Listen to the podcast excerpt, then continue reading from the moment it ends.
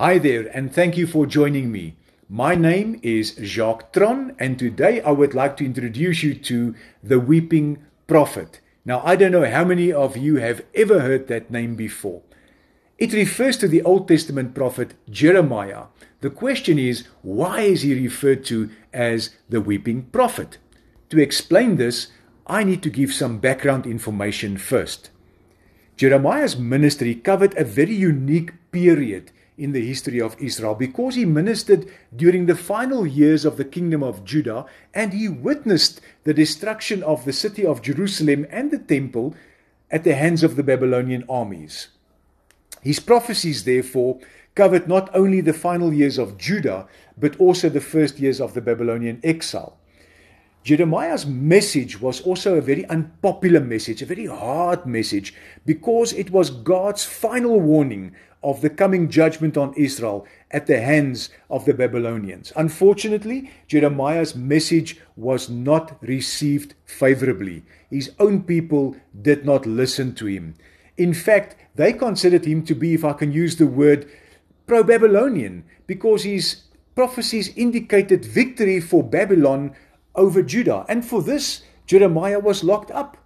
Ironically, when Babylon did conquer Jerusalem, they in turn freed Jeremiah because they considered him to be a friend, if I can put it like that, because his prophecies indicated victory for them over Judah. Now, none of this was Jeremiah's intention. He simply just prophesied what God told him to prophesy. He just did his job. He was heartbroken about this destruction. He was heartbroken about Jerusalem being in ruins. He was heartbroken about the temple being destroyed. He was heartbroken about the people going away in, in exile. These were the things that he cried about. These were the things that, that caused him agony and sorrow. Now, the heartache of Jeremiah is most effectively captured in the book of Lamentations, which he wrote shortly after the destruction of Jerusalem in the year 586 BC. You would agree with me that the title Lamentations kind of says it all.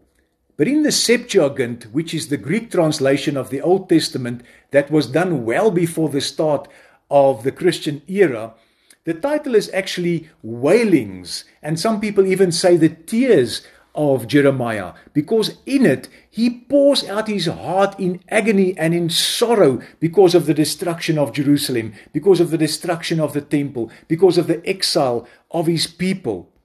But right in the middle of Lamentations, we find this chapter of hope, this beacon of light in the middle of all this despair and darkness that Jeremiah was experiencing. And I want to read just two verses in chapter 3 of Lamentations, verses 22 and 23.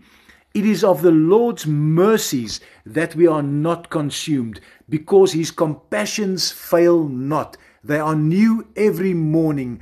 Great is thy faithfulness. It is very clear from this central message in the book of Lamentations that our focus should not be on the gloom and the doom and the despair and the destruction and the darkness that we are sometimes going through in life, but that we must never forget that God's mercies are awesome.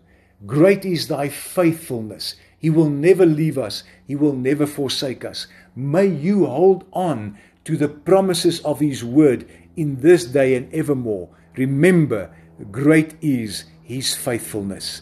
Amen.